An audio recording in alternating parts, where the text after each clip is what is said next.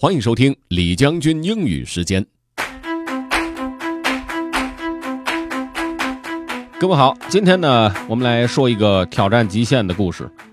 南极可以说是整个地球上温度最低的地方了，在没有任何这个协助和帮助的情况之下，横穿南极几乎是不可能完成的任务。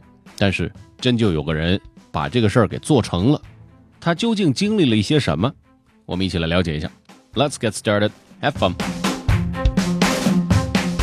American Man First to Cross Antarctica Unaided by Jonathan Evans. A Portland, Oregon man has become the first person to travel across Antarctica by himself without receiving any assistance.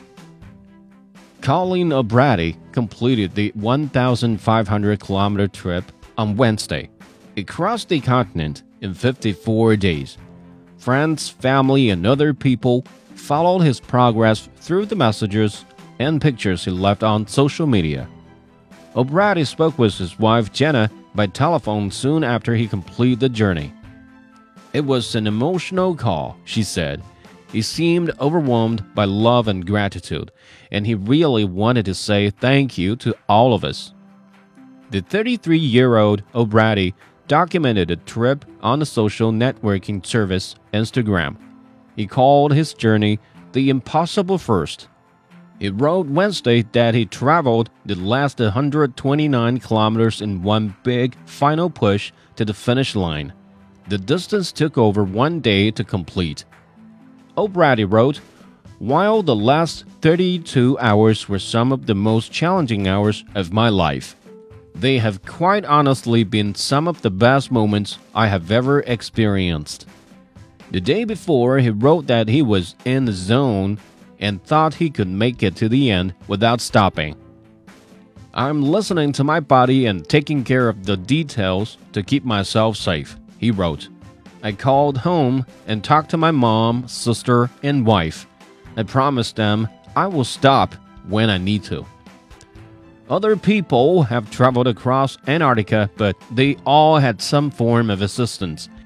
They either had better, more plentiful supplies or devices that helped move them forward.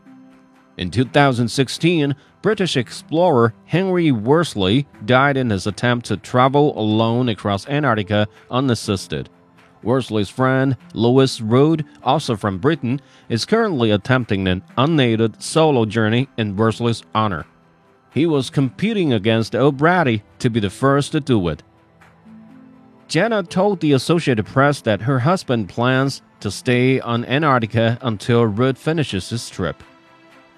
Amanda Lee Myers reported this story for the Associated Press. Jonathan Evans adapted her report for VOA Learning English. George Grow was the editor.